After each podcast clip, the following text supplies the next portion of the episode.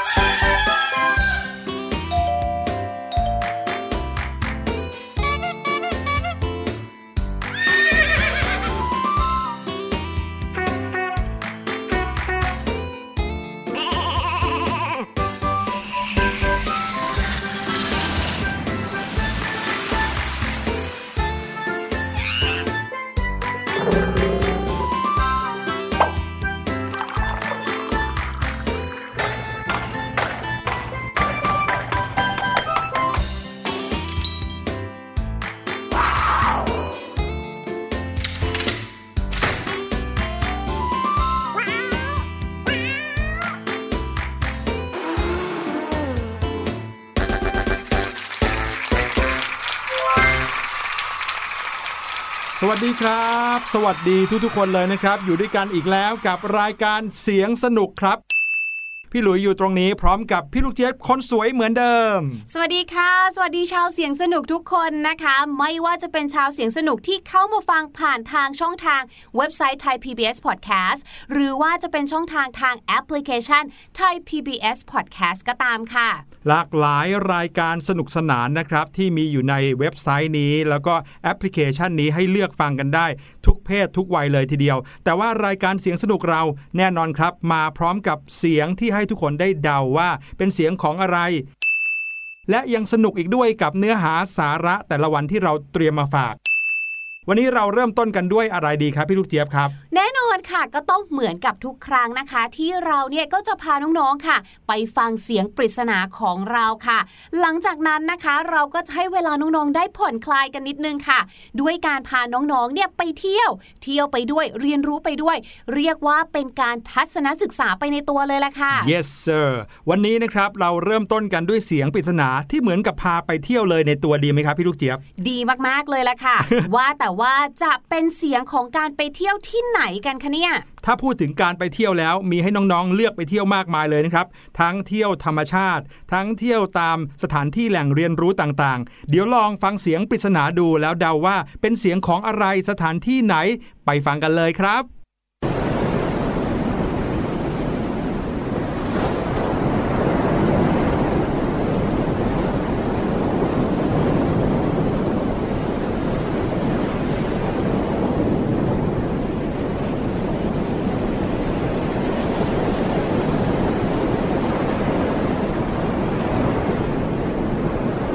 โอ้โหพี่ลูกเจี๊ยบ ฟังเสียงนี้แล้ว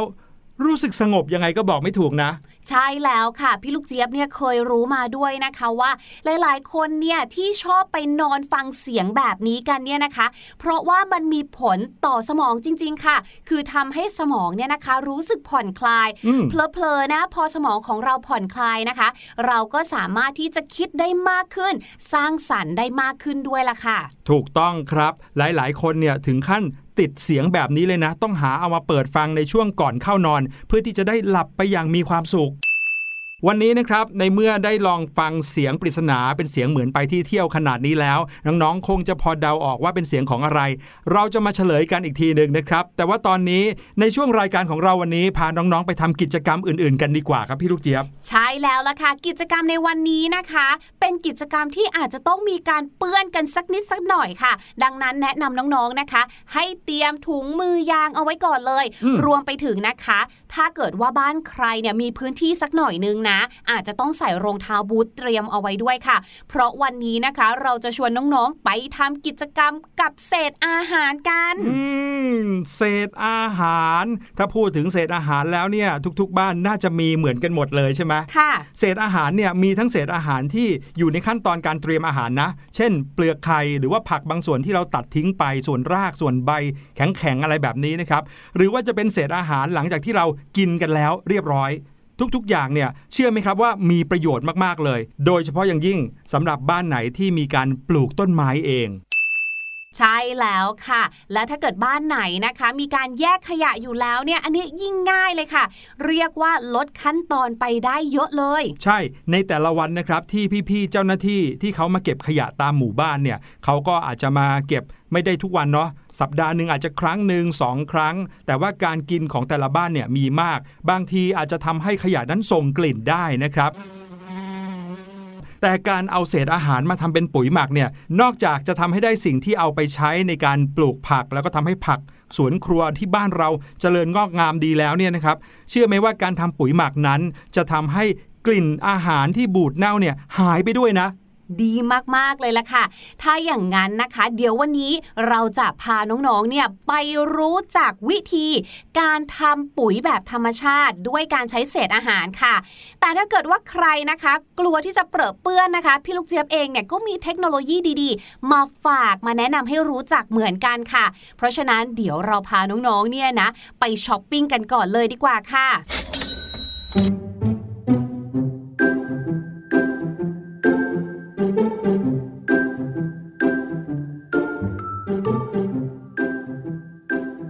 พี่หลุยคะน้องๆขาตอนนี้เนี่ยนะคะ เราเนี่ยอยู่ท่ามกลางสิ่งที่เป็นถังขยะยุคไฮเทคค่ะโอ้โหอย่างที่เราคุยกันเนาะว่าเรื่องของการกำจัดเศษอาหารเนี่ยก็เป็นเรื่องที่ทำให้หลาย ๆ บ้านเนี่ยก็ค่อนข้างจะหนักใจเหมือนกันนะ เพราะว่ายิ่งอยู่กันเยอะเนี่ยนะ วัตถุดิบที่เราใช้ในการทำอาหารประกอบอาหาร ก็เยอะนี่ยังไม่นับนะว่าพอเรากินไม่หมดเนี่ยหรือกินหมดแล้ว บางทีก็เหลือเศษอาหารอีกใช่ไหมพี่หลุยใช่ครับเศษอาหารเหล่านี้จะไปไหนไม่ได้ค่ะ นอกจากลงไปในถุงพลาสติก แล้วก็เหมือนที่พี่หลุยบอกเลยนะว่าบางทีเนี่ยมันก็ก่อให้เกิดกลิ่นใช่ไหม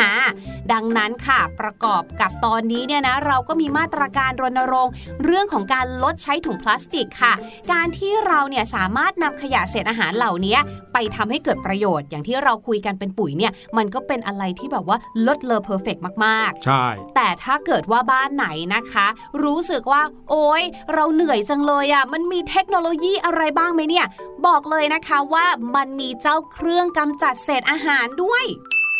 เครื่องกำจัดเศษอาหาร ใช่แล้ว นี่เหมือนเป็นโดราเอมอนเลยนะ เหมือนเป๊ะเลยพี่หลุยแหมออกเสียงได้เท่มากๆเลย เจ้าเครื่องกำจัดเศษอาหารเนี่ยนะคะ หลักการทำงานของมันเนี่ยก็ง่ายมากๆเลยค่ะ ก็คือเราเนี่ยนะใส่เศษอาหารลงไปใช่ไหมพอเปิดสวิตช์ปุ๊บแบบนี้นะคะ เครื่องก็จะทำการบดย่อยขยะและเศษอาหาร ให้แหลกละเอียดสลายลงไปกับน้ำค่ะ ผ่านท่อน้ำทิ้ง และเมื่อส่งผ่านไปยังถังบำบัดน้ำเสียนะคะ ขยะเหล่านี้ก็จะถูกย่อยสลายเองตามธรรมชาติค่ะ นอกจากนั้นนะบางเครื่องเนี่ยก็ยังมีความสามารถทำให้เศษอาหารเนี่ยกลายเป็นปุ๋ยได้ภายใน 24 ชั่วโมงอีกด้วย โอ้โห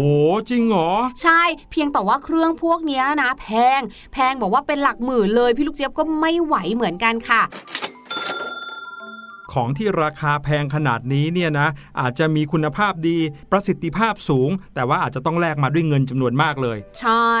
ดังนั้นค่ะ วันนี้นะ พี่ลูกเจี๊ยบก็เลยพร้อมมากๆเลย ที่จะมาใช้วิธีการแบบออกกำลังกันสักหน่อย แบบที่พี่หลุยกำลังจะนำมาฝากพวกเรานะคะ เพราะว่านอกจากจะเป็นกิจกรรมทำร่วมกันในครอบครัวได้แล้วนะ ยังเหมือนเป็นการออกกำลังกายไปในตัวด้วย ใช่ครับ และตอนนี้เราก็มาอยู่กันที่สวนหลังบ้านของพี่หลุยเรียบร้อยแล้วละครับ อย่างที่บอกกันว่าปุ๋ยหมักก็คือปุ๋ยที่มาจากเศษอาหารที่เรารับประทานกันเข้าไปทุกวันนี้เองนะครับ เพราะฉะนั้นการทำปุ๋ยหมักจากเศษอาหารก็จะมีส่วนประกอบหลักๆ อยู่ 3 ส่วน ส่วนที่สำคัญส่วนแรกก็คือเศษอาหารครับ ดูสิครับมีทั้งเศษข้าว เศษผัก เปลือกผลไม้ เปลือกไข่นะครับแล้วก็มีก้างปลาด้วยดูทางนี้นะครับยังมีเศษอาหารอย่างเศษเนื้อหมูนะครับขนมปังก็มีของที่เราเหลือแบบนี้ ก็สามารถที่จะเอามาสร้างประโยชน์ได้ครับ ที่สำคัญก็คือเศษอาหารเหล่านี้นะครับที่เราจะนำมาใช้เนี่ยก็จะต้องเป็นเศษอาหารที่เฉพาะส่วนที่เป็นกากนะครับ ถ้าเกิดเรามีน้ำซุปน้ำแกงเนี่ยจะต้องมีการแยกออกไปให้เรียบร้อยซะก่อนนะครับ แล้วถ้าเกิดว่าเศษอาหารไหนมีขนาดใหญ่ก็สับให้มีขนาดเล็กลง ส่วนประกอบอย่างที่ 2 ของการทำปุ๋ยหมักก็คือจุลินทรีย์ครับ ตัวจุลินทรีย์นั้นเนี่ยควรจะเป็นประเภทที่ใช้ออกซิเจน จะช่วยให้ไม่ส่งกลิ่นเหม็น และไม่ทำให้เกิดน้ำเสียนะครับแหล่งจุลินทรีย์ที่หาได้ง่ายก็คือบรรดามูลสัตว์ต่างๆนะครับไม่ว่าจะเป็นมูลวัว มูลไก่ มูลหมู มูลม้า มูลแพะ ของแบบนี้มีขายด้วยนะ ถึงแม้ว่าจะต้องซื้อมาแต่ก็ใช้ทีหนึ่งคุ้มค่ามากๆนะครับเพราะว่าพี่ๆเกษตรกรเนี่ยเขาเก็บมูลของสัตว์เหล่านั้นที่เขาเลี้ยงไว้ เอามาขายให้พวกเราใช้ทำปุ๋ยหมักได้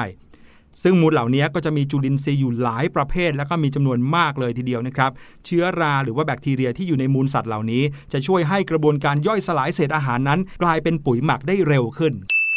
พี่หลุยแล้วเนี่ยพี่ลูกเจี๊ยบเพิ่งไปช่วยพี่หลุยกวาดเศษใบไม้จากในสวนมา อันนี้ให้พี่ลูกเจี๊ยบไปไว้ตรงไหนดีคะเนี่ยโอ้โหเอามาตรงนี้เลยครับพี่ลูกเจี๊ยบเพราะว่าเศษใบไม้เนี่ยนะครับมีความสำคัญมากเป็นส่วนประกอบส่วนที่ 3 ของการทำปุ๋ยหมักของเราเลย เศษใบไม้นี้นะครับจะทำให้เศษอาหารมีความโปร่งพรุน นึกภาพนะครับ ถ้าเกิดว่าเราเอาขยะเศษอาหารไปสุมทับกันเอาไว้เยอะๆเนี่ยมันก็เกิดอาการแน่นใช่ไหมพอแน่นปุ๊บเนี่ยก็อาจจะเกิดแก๊สบางชนิดขึ้นมาได้ ถ้าเราเอาใบไม้มาสลับซะหน่อยนะครับใบไม้แห้งเศษใบไม้เหล่านี้ จะทำให้มีช่องว่างให้อากาศเข้าไปได้มาก ไม่อัดแน่นจนเกินไปนะครับยิ่งไปกว่านั้นเศษใบไม้ก็ยังมีธาตุคาร์บอนที่จำเป็นต่อการเจริญเติบโต และการสร้างเซลล์ของจุลินทรีย์ด้วยครับ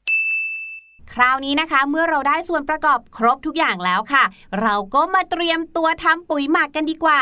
อย่างแรกเลยสำคัญมากๆนะคะ ไปหาถังพลาสติกมาก่อนเลยค่ะ ให้เตรียมถังหมักพลาสติกนะคะ แล้วอย่าลืมฝาปิดด้วยนะ เอาสักขนาดประมาณ 20 ลิตรค่ะอืมโดยใช้เหล็ก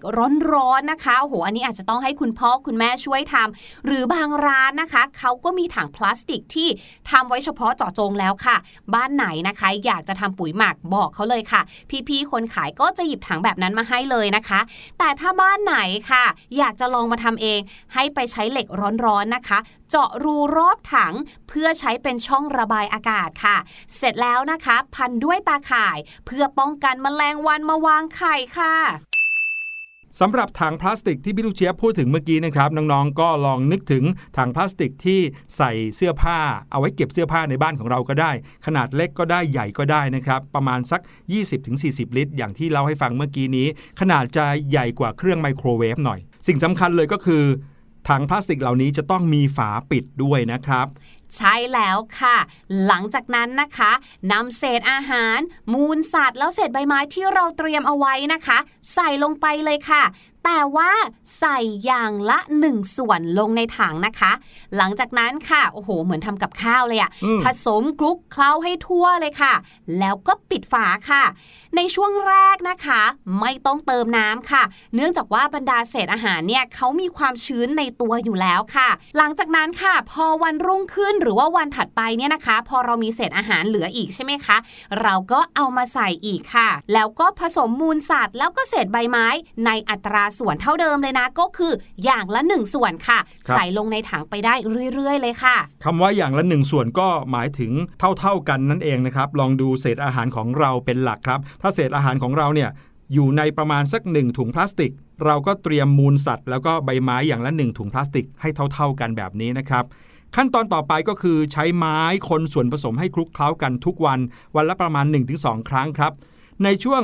3-10 วันแรกอาจจะมีความร้อนเกิดขึ้น วิธีสังเกตก็คือ พอเวลาเราเปิดฝาขึ้นมาเพื่อใส่เศษอาหารลงไปเนี่ยนะครับก็จะมีความรู้สึกอุ่นๆ ขึ้นมาจากถังครับ เนื่องจากจุลินทรีย์เนี่ยจะคายความร้อนออกมา เพื่อที่จะทำปฏิกิริยาการย่อยสลายครับถ้ามีความชื้นลดลงจนเกือบแห้งดูเหมือนกับเศษซากต่างๆ มันแห้งนั้นก็ควรจะพรมน้ำเพิ่มนิดหนึ่งนะครับเราทำแบบเนี้ยหมักไปเรื่อยๆเรื่อยๆ ระยะเวลาที่พอดีพอดีสำหรับการทำให้เกิดปุ๋ยหมักนะครับ ก็จะอยู่ที่ประมาณ 30 วันครับอืมปุ๋ยหมักที่ได้นะครับจะมีปริมาณที่ลดลงจาก ปริมาณที่เราใส่ลงไปในถังเนี่ยประมาณครึ่งครึ่งเลยนะครับ สมมติเราใส่ลงไปประมาณสัก 10 ลิตร ปุ๋ยหมักที่ได้ก็จะมีปริมาณประมาณสัก 6 ลิตรเนี่ยลดลงไปประมาณ 40-50%ซึ่งก็เพียงพอแล้วนะครับ ที่จะเอาปุ๋ยหมักนี้ไปใช้ในการโรยบรรดาดินที่เราปลูกพืชสวนครัวในบ้านของเราครับ คราวนี้ค่ะพี่หลุยค่ะ พี่ลูกเจี๊ยบจะรู้ได้ยังไงล่ะคะว่าพอผ่านไป 30 วันปุ๊บใช่ไหมเปิดมาเนี่ยนี่คือปุ๋ยหมักที่แบบ ready to use ใช้ได้แล้ว เป็นคำถามที่ดีมากๆเลยครับ ถ้าเกิดว่ามันเป็นปุ๋ยหมักที่พร้อมจะใช้งานแล้วเนี่ยนะครับปุ๋ยนั้นจะมีหน้าตาที่คล้ายกับดินเลยครับจากที่เคยเห็นเป็นเศษอาหารนะครับ เช่น เห็นเลยว่าเป็นเปลือกไข่ เป็นก้างปลา เป็นกระดูกสัตว์อะไรอย่างนี้นะครับ หน้าตาแบบนั้นจะหายไปหมด จะกลายเป็นลักษณะ สีดำๆชื้นๆ เหมือนดินเลยครับอืมอีกอย่างหนึ่งก็คือวิธีการของการหมักเศษอาหารให้กลายเป็นปุ๋ยหมักนี้ ไม่ได้ใช้ได้เฉพาะในบ้านเท่านั้นนะครับ ถ้าเกิดว่าเป็นชุมชนขนาดใหญ่ อย่างเช่น โรงเรียน วัด หรือว่าสำนักงาน สถานที่ราชการ หรือตามโรงอาหารที่เขามีเศษอาหารเหลือเยอะๆเนี่ยก็สามารถทำได้เหมือนกัน จะได้ปุ๋ยปริมาณที่มากกว่าอีกด้วยนะครับแต่ว่าภาชนะที่จะใช้ในการหมักปุ๋ยนั้นก็ต้องใหญ่ขึ้นตามครับ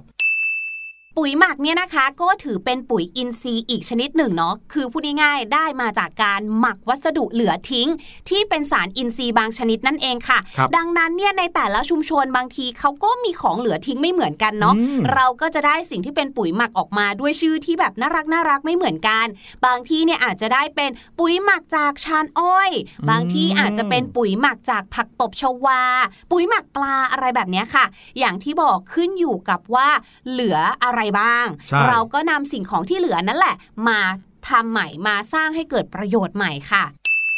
เป็นอะไรที่ดีมากๆเลย นอกจากเราจะได้ปุ๋ยไว้ใช้เองเนาะประหยัดตังค์ด้วย ที่สำคัญที่สุดคือเราเนี่ยได้ช่วยกันลดภาระให้กับโลกใบนี้ด้วย แล้วก็ให้กับบรรดาพี่ๆเจ้าหน้าที่ที่เขามาเก็บขยะด้วยนะคะครับแล้วก็ไม่มีกลิ่นเหม็นเน่า ก็ทำให้ลดปัญหาเรื่องสิ่งแวดล้อมด้วย เพราะว่าก็จะไม่มีแมลงมาไข่เอาไว้ใช่ไม่มีหนูไม่มีแมลงสาบ ก็จะช่วยลดในเรื่องของโรคต่างๆ อีกด้วยค่ะ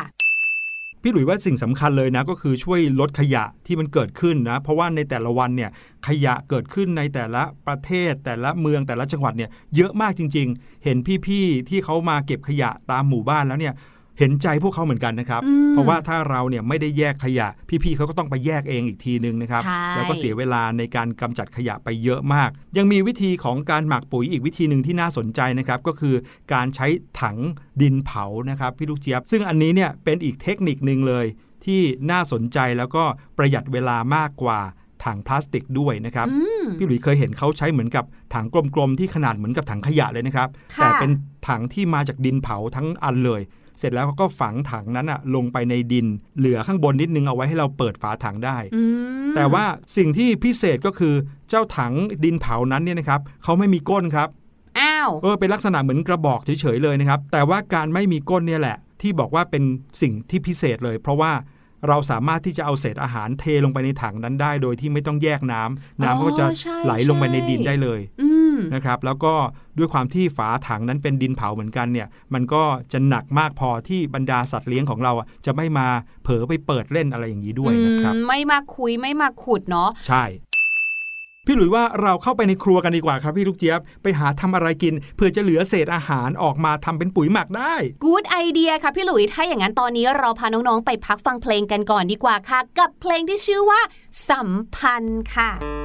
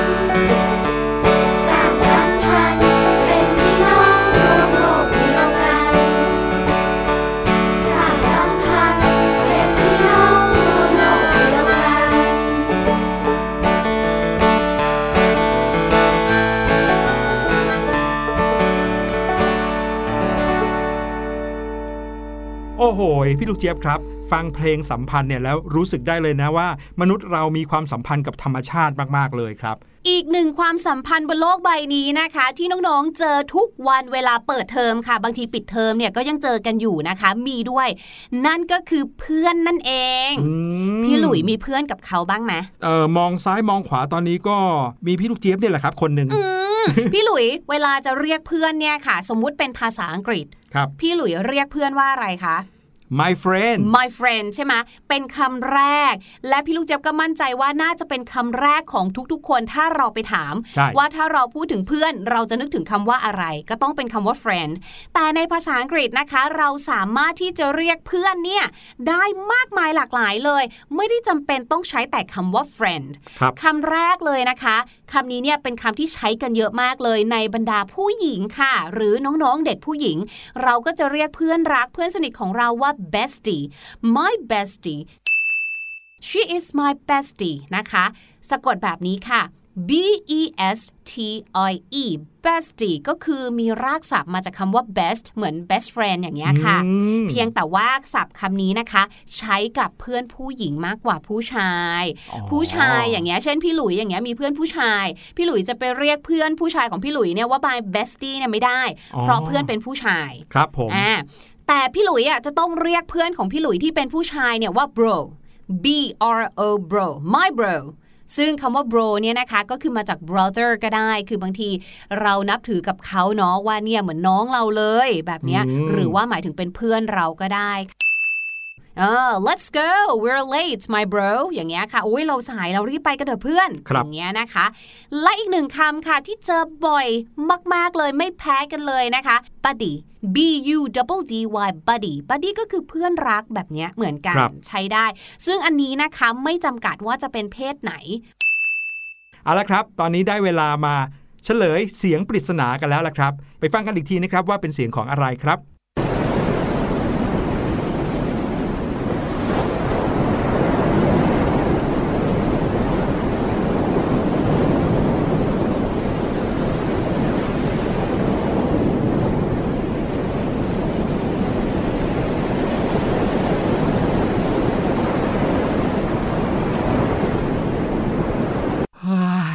ฟังแล้วรู้สึกอยากจะนอนหลับตรงนี้เลยครับพี่ลูกเจี๊ยบ ฟังแล้วมีความรู้สึกว่าอยากที่จะหยิบแว่นกันแดด แล้วก็ผ้าขนหนูมาปูที่ชายหาดเลยอะ่ะอาบแดดไปเลยใช่ไหถูมกต้องค่ะ เพราะว่าเสียงที่เราได้ยินอยู่นี้ คือเสียงของคลื่นที่ซัดเข้าหาชายฝั่งครับ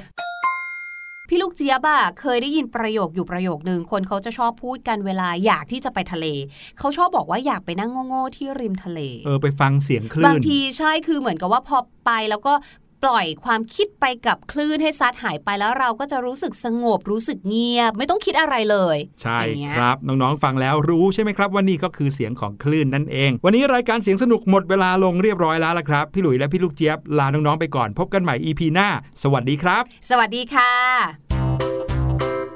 สบัดจินตนาการ สนุกกับเสียงเสริมสร้างความรู้ในรายการ